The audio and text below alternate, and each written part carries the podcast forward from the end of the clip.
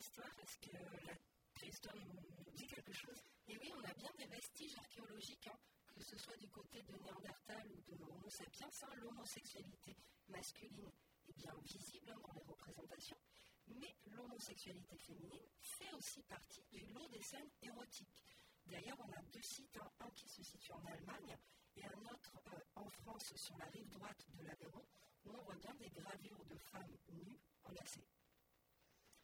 Donc au niveau des sources, ce soir on s'est beaucoup appuyé sur l'art et la littérature et on a fait le choix euh, de mettre euh, en valeur les autrices euh, lesbiennes ainsi que d'autres chanteuses ou artistes. Donc bienvenue dans cette Queen Theories.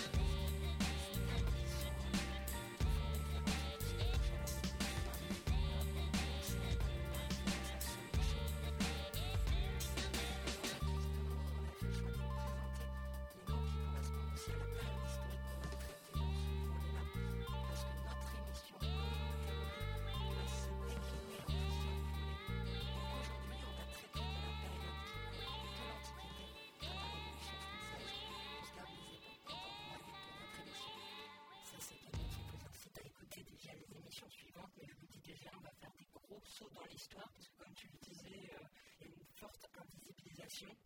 Donc euh, voilà, on manque aussi de matière des fois. C'est ça, on manque pas mal de, sources. On peut peut-être commencer par Sappho pour euh, débuter notre, histoire des lesbiennes. Alors c'est vrai qu'on connaît beaucoup Sappho la poétesse, mais beaucoup moins Sappho la politicienne ou l'éducatrice. Alors que c'est quand même deux traits de sa personnalité qui sont hyper forts. Problématique avec Sappho, c'est qu'une grande majorité de ses œuvres a disparu. Incendie de la bibliothèque d'Alexandrie, le clergé en 1073 va ordonner aussi la destruction de ses œuvres hein, à Byzance, et puis on va avoir aussi des copies qui sont détruites en 1453 lors de la mise à sac de Byzance par les Ottomans.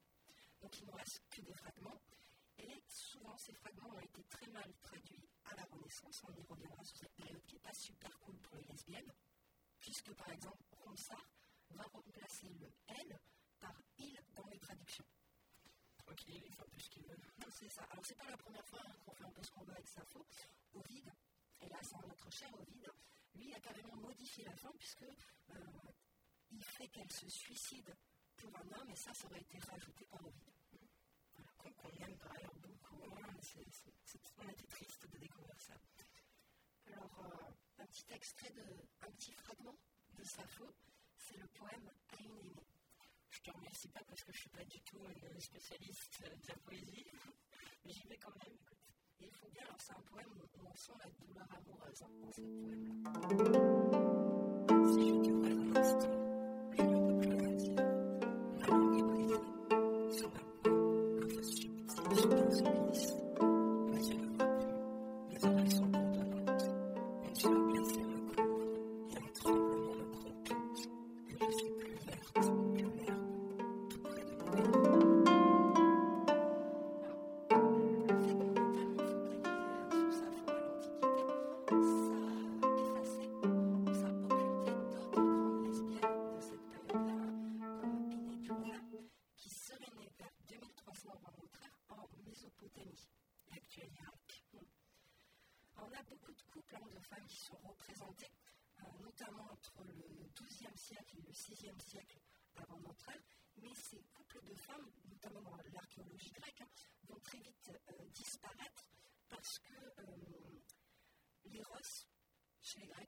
c'est masculin. Et comme Sappho, en plus, elle ne codifie pas les rôles sexuels, ben, ça ne fonctionne pas. Donc ils vont choisir hein, euh, de, de la virer tout simplement euh, de cet imaginaire. Voilà pour la période de l'Antiquité. Et si maintenant on se demande ce que le, christianisme change euh, sur, euh, sur le regard qu'on porte euh, à l'homosexualité entre femmes, à partir du moment où il y a le christianisme, hein, l'homos- l'homosexualité va être jugée par rapport à la notion de péché et de luxure. oui, je sais, mais bon, je te posais quand même la question. Puisque chez les chrétiens, l'acte sexuel n'est envisageable que dans un but de procréation. Des procréations uniquement. Voilà, donc tu parles que les lesbiennes, pour les chrétiens, aucun intérêt. Alors par exemple, Saint Paul, lui, il fustige énormément l'homosexualité, qu'elle soit féminine ou masculine, et puis en plus il la lie au paganisme, donc c'est vraiment un truc qu'il faut euh, éradiquer. L'homosexualité féminine, elle, est- elle est quand même moins visible dans les écrits et les textes du Haut Moyen Âge. Souvent revient le mot sodomie, qui peut à la fois qualifier les rapports homo-masculins, mais féminins. C'est tout ce qui n'est pas la procréation, la sodomie, oui, ça pouvait aussi qualifier des rapports euh, hétéros. Cette discrétion peut-être sur le lesbianisme tient au fait que les moralisateurs de l'époque, hein, euh, qu'ils soient euh, hommes d'église, hommes de loi, euh, hommes de pouvoir, sont des phallocrates qui ne parviennent pas à visualiser ce que représentent des amours féminines charnelles. Pour eux, c'est pas pensable, donc ils ne s'y intéressent pas. Mais on peut se dire aussi, du coup, c'est moins condamné. Enfin, cette non-visibilité, il y a aussi moins de condamnation. Oui, du coup, mais cette, cette Même c'est terrible, hein, la. Ouais. Le fait de ne pas pouvoir le penser, mais du coup, ça, ça a aussi engendré des réécritures. Euh, par exemple, on connaît pas mal Hildegard de Bingen, hein, et en fait, on s'aperçoit qu'il y aurait quand même une affection vive à avouer à Richard X von Stade. Pareil, Héloïse Abbesse d'Argenteuil hein, évoque pas mal de repas où des nonnes se laissent à de tendres et coupables complicités féminines. Comme on ne pense pas, on n'en parle pas, alors que son nom, ça existait. On dit tendre et coupable de complicité féminine. C'est une belle façon de dire les choses. hein. Ce qui est étrange, c'est qu'au même moment, au XIIe siècle, on va avoir une multiplication des représentations de l'embrassement mystique féminin sous euh, couvert de messages chrétiens, hein, notamment ce qu'on appelle la visitation, c'est une scène entre Marie et sa cousine Élisabeth, et elles sont sou- souvent représentées étroitement enlacées, visage contre visage, dans des moments de grande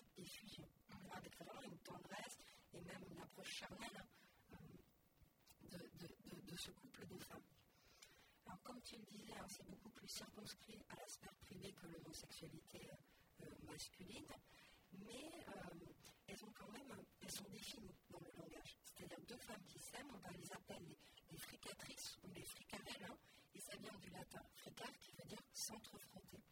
Et donc pour les censeurs médiévaux, s'il n'y a pas de pénétration, il n'y a pas d'acte complet. Donc c'est moins condamnable. C'est se méprendre aussi sur la sexualité en fait. Oui, mais c'est très bien. Méprenez-vous. voilà, c'est ça. Méprenez-vous les amis.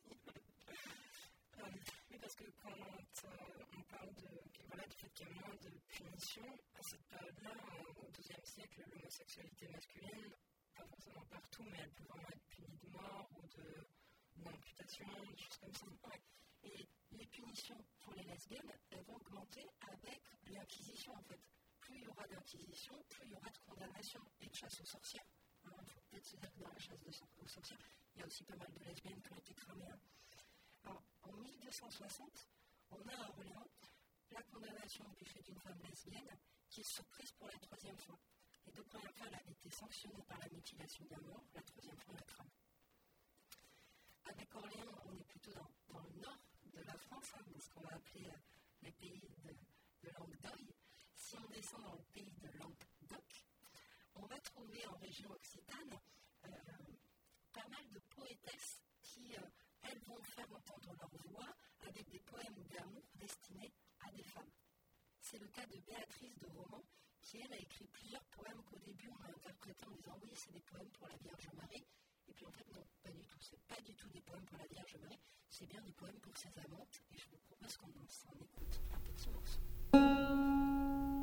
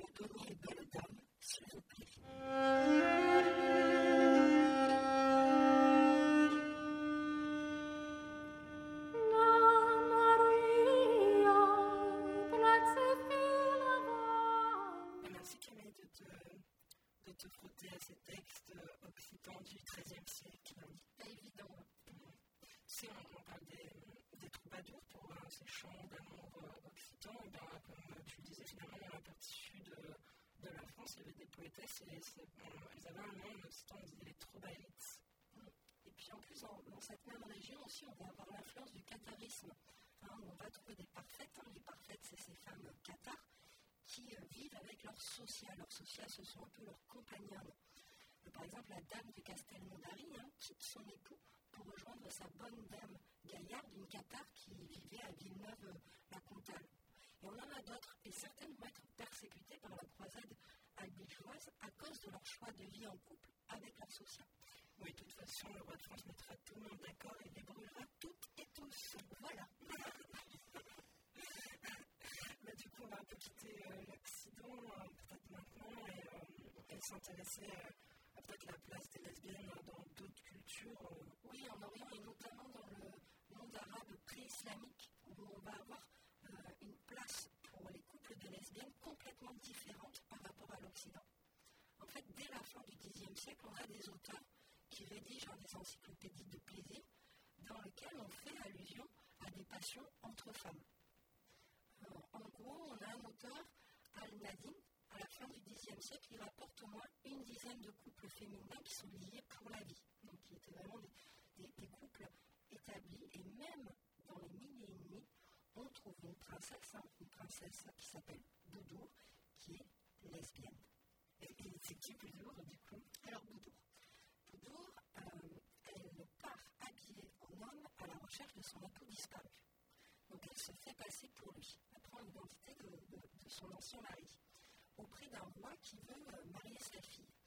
Et euh, il s'aperçoit que Boudour, habillé en homme, ferait un super roi, donc il lui marie sa fille. Donc Boudour cache un peu son identité, puis il y a un soir où elle est obligée de dévoiler à son épouse, la princesse, son sexe. Et on va écouter ce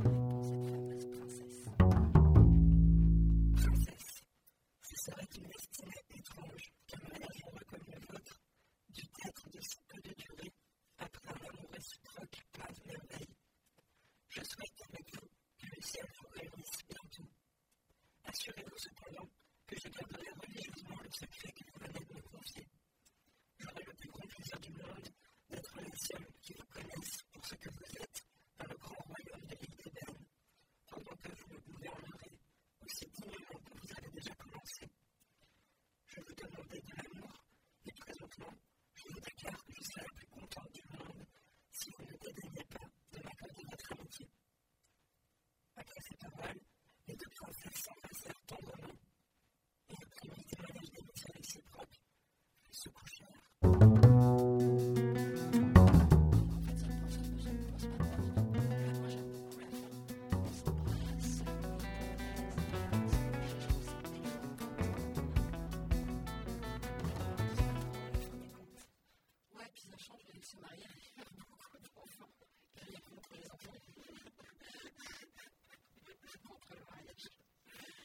Deux, contre tout. De toute façon, on était anti-tout.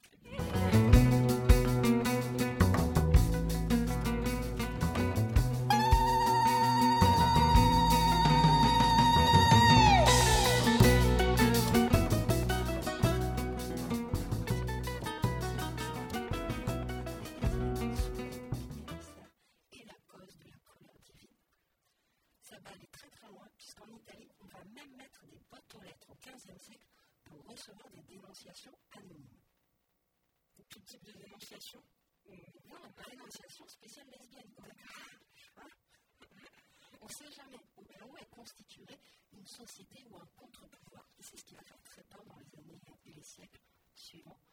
Mais euh, en attendant, petite pause musicale.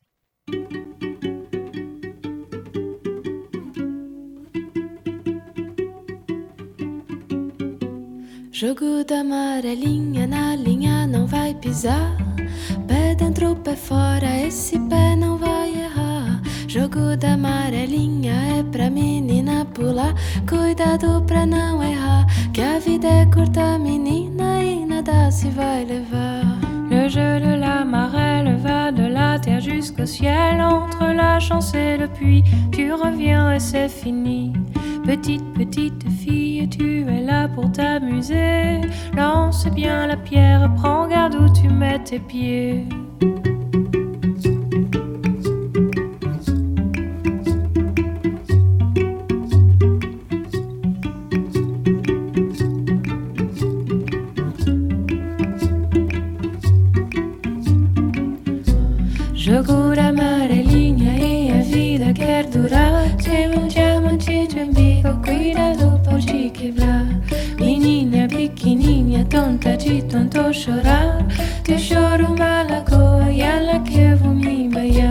Le jeu de la marelle va de la terre jusqu'au ciel. Entre la chance et le puits, tu reviens et c'est fini. Petite, petite fille, tu es là pour t'amuser. Lance bien la pierre, prends garde où tu mets tes pieds.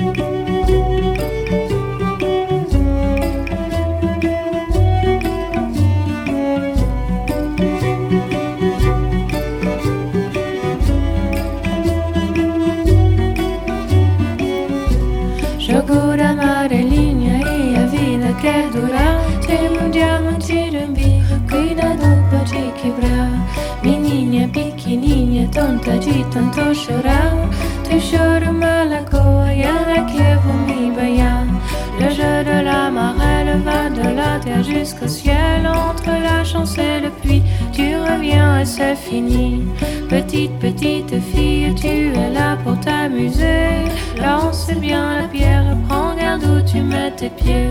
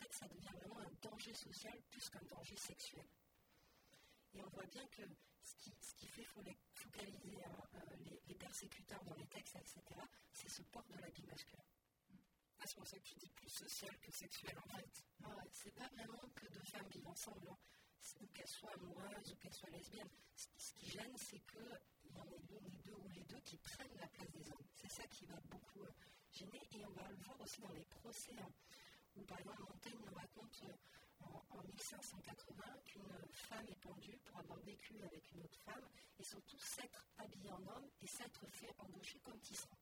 Il dit ça oui, dans Voyage en Italie où il, part en Italie et raconte euh, ce qu'il voit en fait euh, des, contrées qu'il traverse, donc il est témoin de ça. Pareil, on a beaucoup de procès sur, pour homosexualité féminine en Allemagne qui à l'époque sont pas mal médiatisés, hein, on en parle pas mal. Pour, là aussi, hein, c'est des procès pour des femmes qui ont contrefait le mal dans les relations sexuelles. Hein, c'est ce qui est euh, dit dans les textes. A l'inverse, la noblesse de l'époque peut jouer un certain laxisme des autorités civiles et religieuses. On le voit dans tous les écrits de Brantôme, hein, où il, a, il fait régulièrement le récit hein, de cette petite partie fine. Oui, et puis surtout, il raconte cette vie de cour où il te parle clairement de couples de femmes, de, femmes qui ont des relations sexuelles entre elles, etc. Oui, mais comme tu dis, finalement, euh, c'est vu négativement pour tous ces hommes. Oui, ah oui, là, là c'est clair. Là, c'est clairement vu négativement. Si on va avoir une voix à l'époque qui ne le voit pas du tout négativement et qui va revendiquer vitalement son lesbianisme, même si l'histoire ne l'a pas retenu, c'est Louise Labelle, la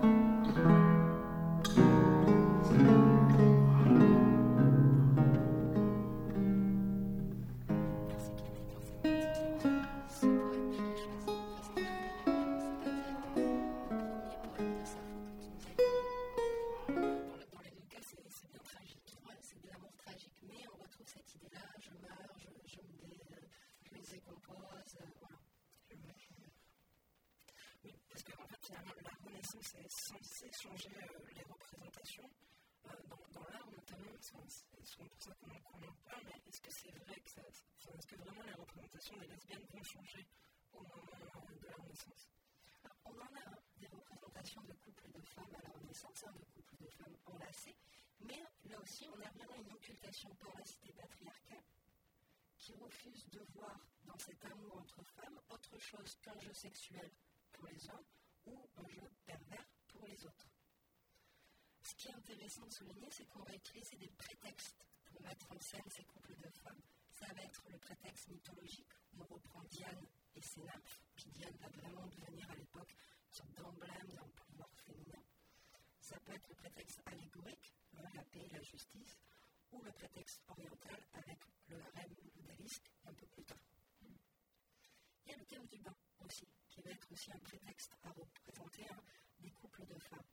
Il y a un tableau qui est assez intéressant, qui s'appelle Femme au bain, épiée par un satyre, qui serait attribué à, Jean Mignon entre 1543 et 1546. Et ce tableau-là, est intéressant parce qu'il y a une volonté d'éduquer le regard masculin. En fait, il fait du, du femelle grise avant le sur ces gravures, hein, le, désir féminin est montré comme quelque chose d'aussi naturel que l'érection du satyre. Renvoyé au voyeurisme, le spectateur masculin doit choisir entre le regard prédateur, celui du satyre, ou celui qui, regarde, qui sait garder sa distance parce qu'il peut voir un couple de femmes avancées sans vouloir l'annexer à son propre désir. Et donc, il y a aussi pour la spectatrice hein, la possibilité d'échapper à la problématique du voyeur parce qu'il introduit le désir d'une femme pour une autre femme comme alternative au satire. Donc, ce tableau-là, enfin, cette gravure-là, elle est peu connue, mais elle est hyper intéressante dans l'histoire de l'art par rapport à notre question de la visibilité des lesbiennes. Là, ce sont des femmes au, pain qui se laissent peut-être aller euh, discrètement à ces, petits attouchements. Euh, à partir de quand tu, vas trouver des représentations euh, on trouve des, des couples représentés comme, comme tels, quoi. C'est pas, on s'égare un peu au bain, tu vois. Euh, c'est vraiment à partir du XVIe siècle qu'on va avoir hein, euh, des couples de femmes identifiés comme tels et surtout reconnus dans leur dimension érotique. Et qui là sont convoqués pour témoigner de ce nouveau regard sur les femmes, élaboré par l'humanisme, mais surtout par la culture de cour. Parce qu'on a de fortes personnalités à l'époque dans cette cour. On pense à Marguerite de Navarre, Diane de Poitiers, Louise Labbé, Catherine de Médicis, Gabrielle d'Estrée, qui, sont des, femmes qui existent en tant que telles. Alors du coup, Diane de Poitiers, Louise Labbé, Catherine de Médicis sont très connues, mais Gabrielle d'Estrée est si connue que ça Gabrielle d'Estrée, c'est la fameuse femme qui pince le téton. C'est tableau-là. Sur le, les, tableaux avec euh, les tétons dans les doigts. Voilà. Et c'était une des. C'était une, une, courtisane. Hein l'apparition de ces couples de femmes ne se fait pas sans tension, évidemment. Tension chez les humanistes. Ils ont du mal à admettre que Sappho puisse aimer des femmes et être une poétesse de génie, par exemple. Et tension aussi du côté du pouvoir religieux et judiciaire qui, à ce moment-là, veut normaliser la vie conjugale. Donc ce, peu d'espace de visibilité aux couples de femmes se referme aussitôt parce qu'elles ne peuvent pas se définir comme sujet ni sur la scène artistique, ni au sein de la cité, puisque là, c'est la mise en place des lois saliques, etc. Il n'y aura plus du tout de femmes de pouvoir pendant très longtemps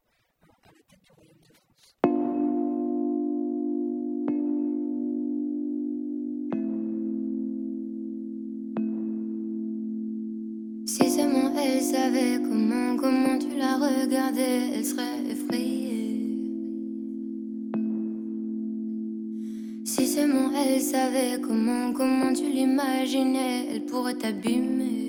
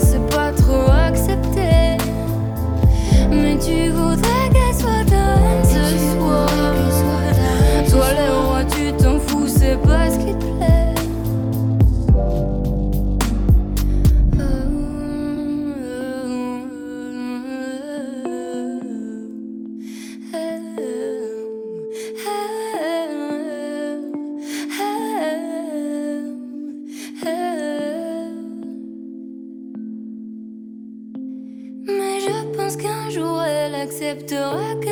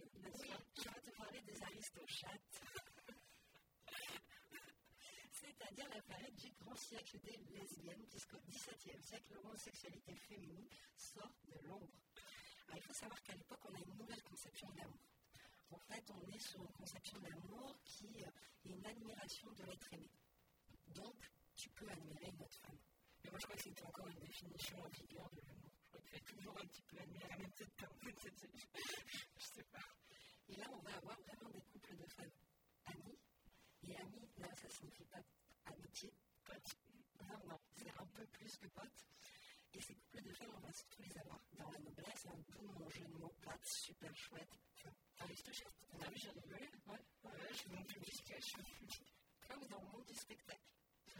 De plus, les amours statiques sont tolérés par Louis XIV. Ils s'en foutent monde qui peut baiser, en fait, c'est ce que font les autres. Oui, alors que sous Louis XIV, on crame des homosexuels. Enfin, gays, quoi. Alors, on a deux reines, alors, qui sont peut-être peut plus bisexuelles que lesbiennes. Christine de Suède, hein, qui porte quand même le titre de roi de Suède, qui, elle, lorsqu'elle vient en France, demande à voir Ninon, qui est quand même la plus grande courtisane du royaume de France. Et puis on sait qu'elle a eu, euh, il y a trois femmes avec qui elle a entretenu une longue liaison, hein, Eva, Jane et Louise. Euh, voilà, on a aussi Anne d'Angleterre qui est l'amante de Sarah euh, Churchill, hein. c'était sa maîtresse de garde-robe.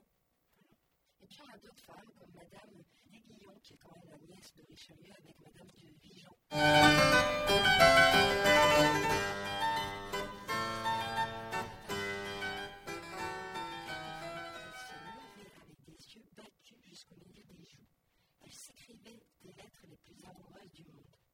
Madame Vigan se jeta corps perdu dans les bras de Madame Desguillon. C'eût été une tigresse si elle l'eût rejeté. Ah oui. Ce qui est intéressant, c'est que Madame Desguillon possède le bain de Diane de Rubens. Hein, Diane, référence lesbienne. Le tableau, donc tu veux dire le tableau. Alors, on a aussi Mad- Mademoiselle de Maupin, que l'histoire a retenu parce que Théophile Gautier euh, en a fait un bouquin, qui était euh, l'amante de Julie d'Aubigny, hein, euh, qui était une très bonne escrimeuse et une chanteuse, Mademoiselle Maupin a carrément fait évader son amoureuse le couvent. Pas mal, ça c'est romanesque. On a aussi Madame de Murat avec, avec Madame de Mantia. Alors elles, elles sont surveillées par la police et euh, l'inspecteur qui les, qui les surveille hein, euh, fait des petits comptes rendus et d'ailleurs dira qu'elle a l'insolence de pisser par la fenêtre après une nuit de débauche. J'imagine que c'est assez mal vu. Ouais. Madame de Murat, c'était, elle écrivait de nombreux contes de fées. Et puis elle va être emprisonnée sur lettre de cachet, comme ça, hop, on n'en parle plus. À cette époque-là, on, on, parlait de la, figure de, Diane. L'Antiquité va perdre un peu de ses pouvoirs émancipateurs. Hein. On a du mal à trouver de nouvelles références mythologiques pour euh, euh, s'identifier en tant que, que, lesbienne. Et donc là, on va un petit peu introduire la thématique des Amazones qui va euh, permettre de représenter des couples de femmes, d'autant plus qu'on a un imaginaire qui est marqué par deux régences de femmes et une fronde. on le sait très bien, les femmes nobles ont été très actives dans la fronde. Mais la brutalité masculine qui va se répandre dans toute l'Europe, et puis surtout elles sont vues comme un défi à la morale commune, donc on va les faire taire et puis les rendre de nouveau invisibles. Alors cette présence hein, de femmes lesbiennes dans la noblesse et l'aristocratie hein, ne permet pas non plus les conditions d'une visibilité amoise. C'est quand même une élite. Et ça reste, comme tu disais, dans, dans, des cadres très euh, circonscrits.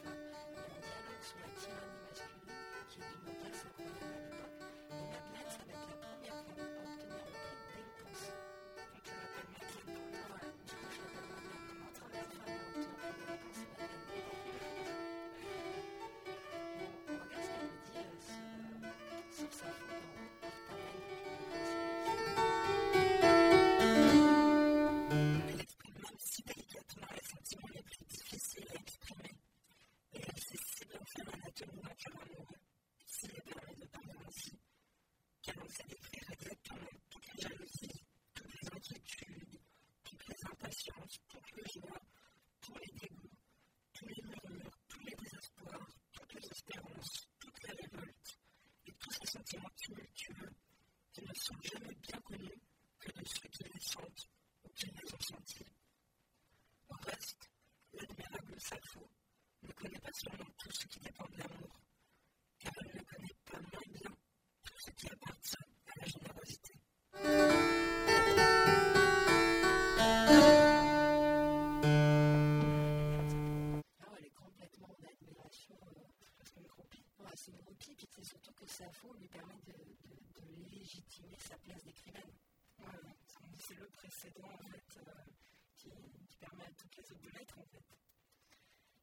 ce XVIIe, c'est la fin d'une époque de référence littéraire qui enracine les amours féminines dans la grande tradition païenne gréco-romaine.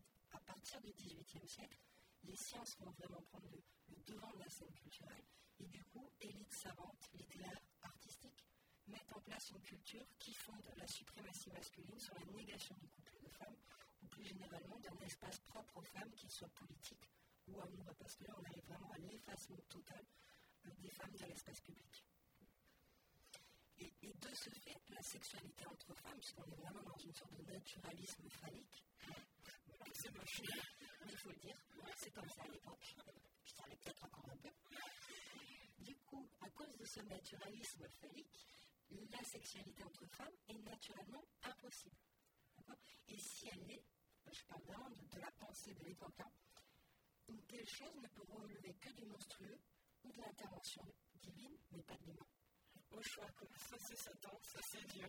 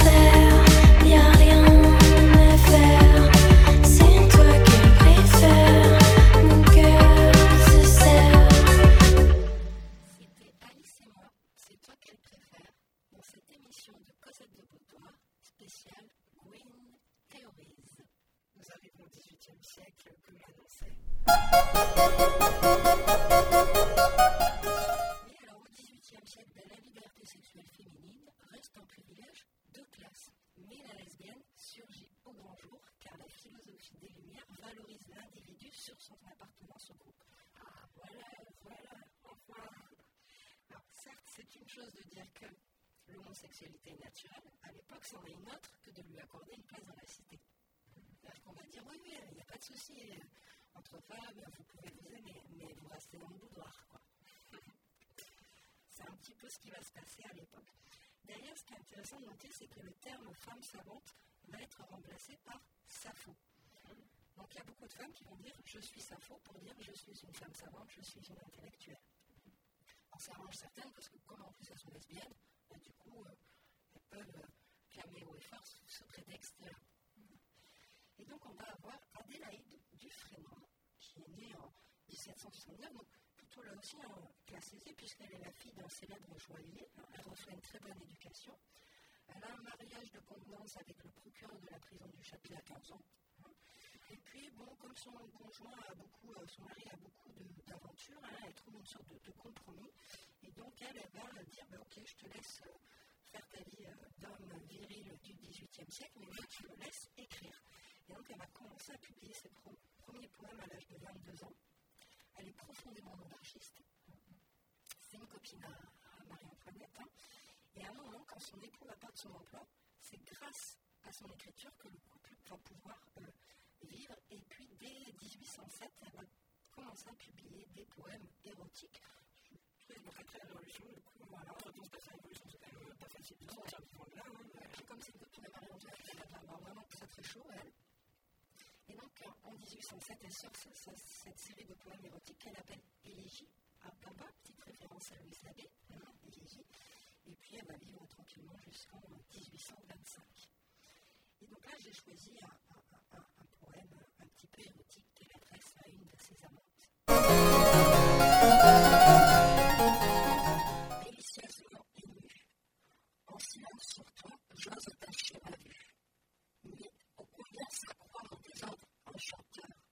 parce que c'est pas en vain de l'envoi la terre. Ta voix, plutôt encore qu'une douce musique, nous révèle Apollon, qui sur sa île d'or, des beautés de son art, déroule le trésor. Pour te mieux écouter, je retiens mon haleine. Tu cesses de chanter, l'ivresse soudaine, fait circuler au loin un murmure flatteur. Chaque applaudissement retentit dans mon cœur, c'est là que son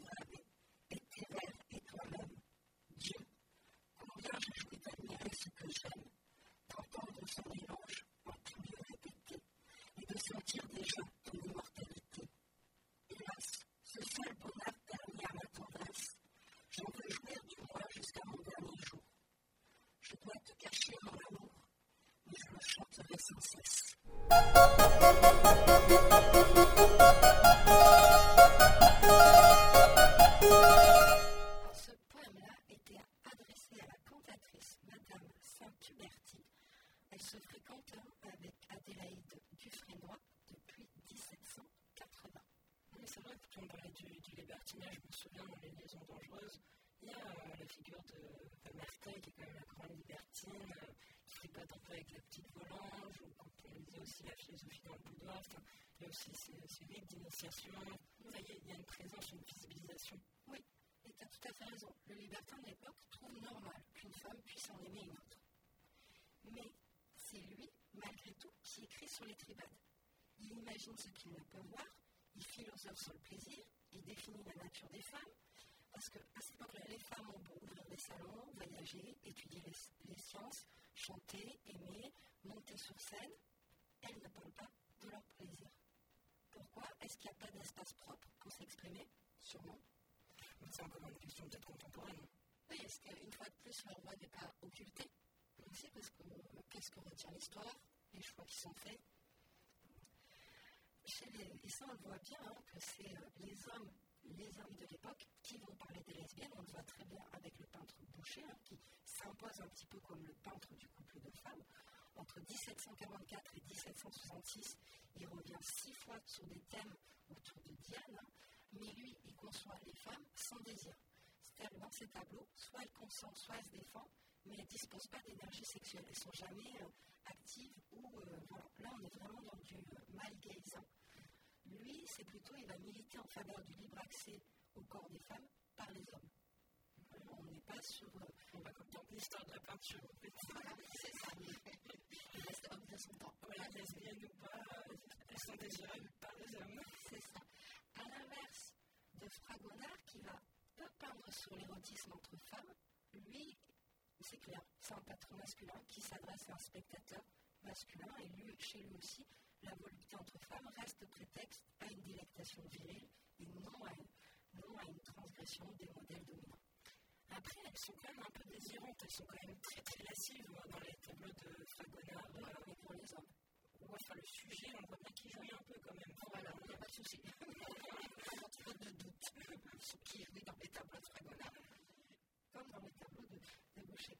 Donc en gros, le libertinage reste incapable de représenter l'amour entre femmes. Et carrément, même, il lui parle l'accès.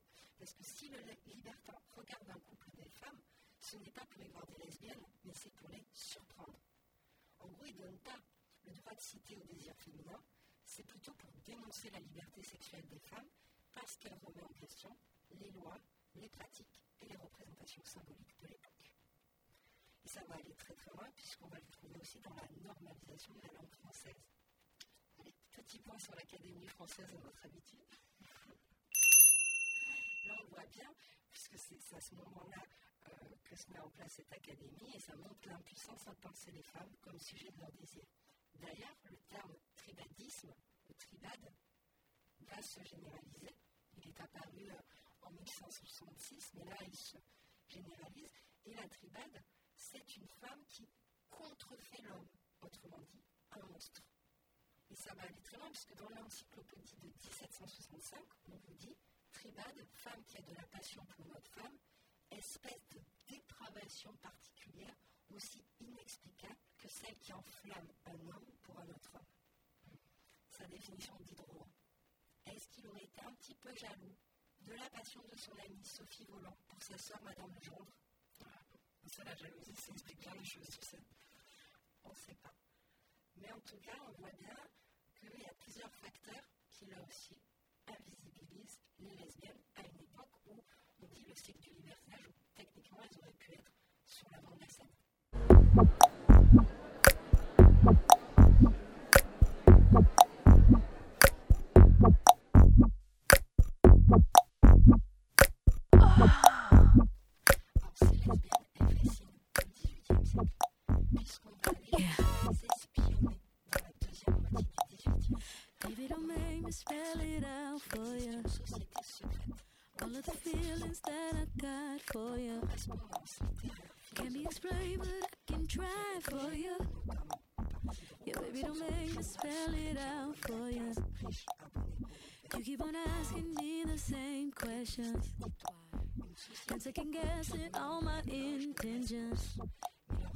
Know by the way I use my compression that you got the answers to my confessions.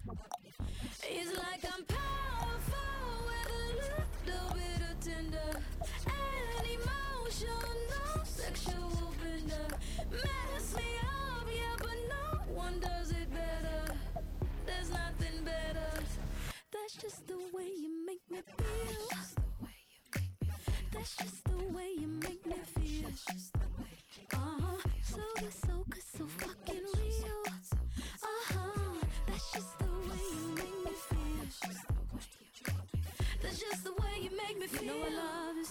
please don't stop it.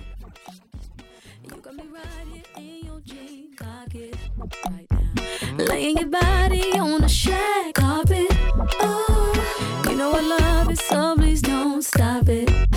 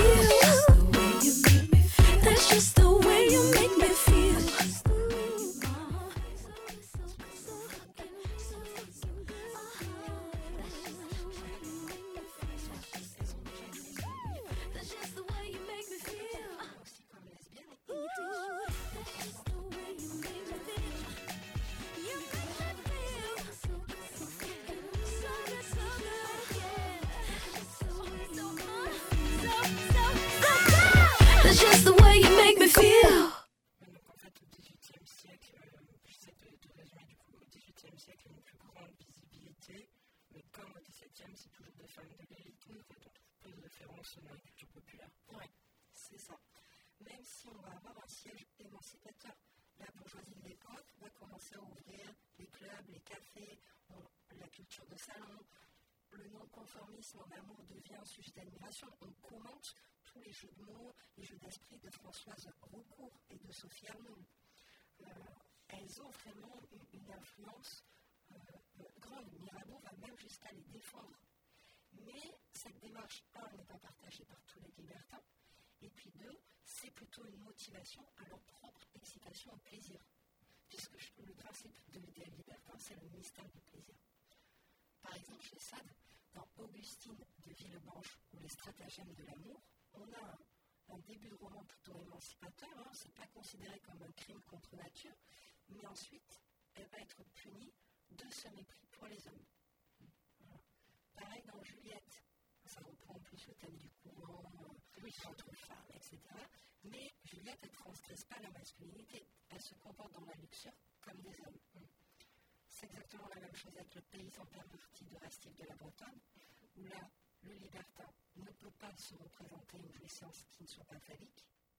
À ce moment-là, l'idéal de la femme libertine, ce n'est pas du tout la lesbienne, celle qui affirmerait son propre désir pour les femmes en transgressant tous les codes sociaux, moraux, euh, religieux euh, de l'époque. C'est la prostituée. Est-ce qu'à travers la figure de la prostituée, euh, c'est pas aussi finalement aimer celle qui peut tout transgresser? Peut-être. Parce qu'on on voit maintenant quand on fait euh, nos fameuses listes de mots, il y a beaucoup de mots qui recoupent euh, les deux, en fait, c'est prostituée lesbienne. Alors, le seul peut-être, et tu l'as cité, qui va avoir une autre approche, c'est la clo, puisque lui, il montre vraiment l'importance de l'éducation des femmes et de la pédagogie. hein. Oui, c'est dans l'initiation en fait, c'est ça. C'est d'ailleurs comme ça un petit peu qu'il conclut les liaisons dangereuses. hein. L'éducation des femmes est impossible dans une société où les femmes sont réprimées par des hommes. Mais il a du mal quand même à penser une femme individu.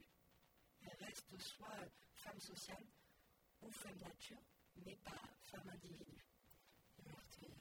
Même à la elle est punie quand même à. Alors, que ce soit du côté du républicain vertueux comme du libertin voluptueux, il n'y a vraiment qu'une volonté, enfermer les femmes dans la gynécée. Et c'est ce qu'on va voir avec la Révolution française. La Révolution française, elle fait un travail de sape énorme.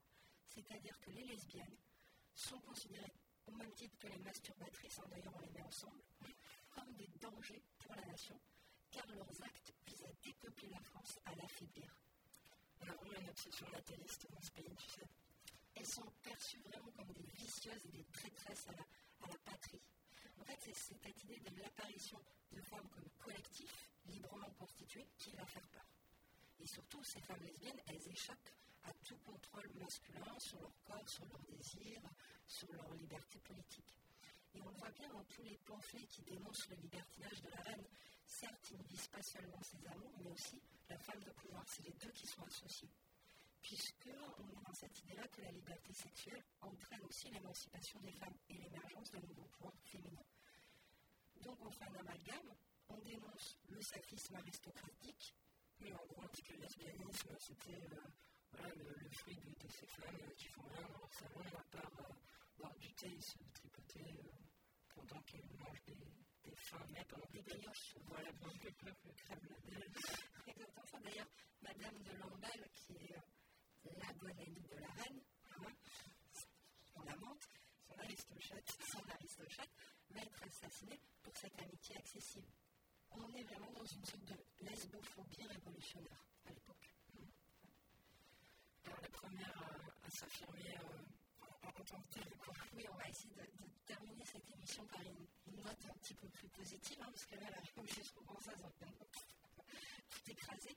Alors, les pionnières dans l'affirmation du lesbianisme, mais il faut les trouver du côté du Royaume-Uni.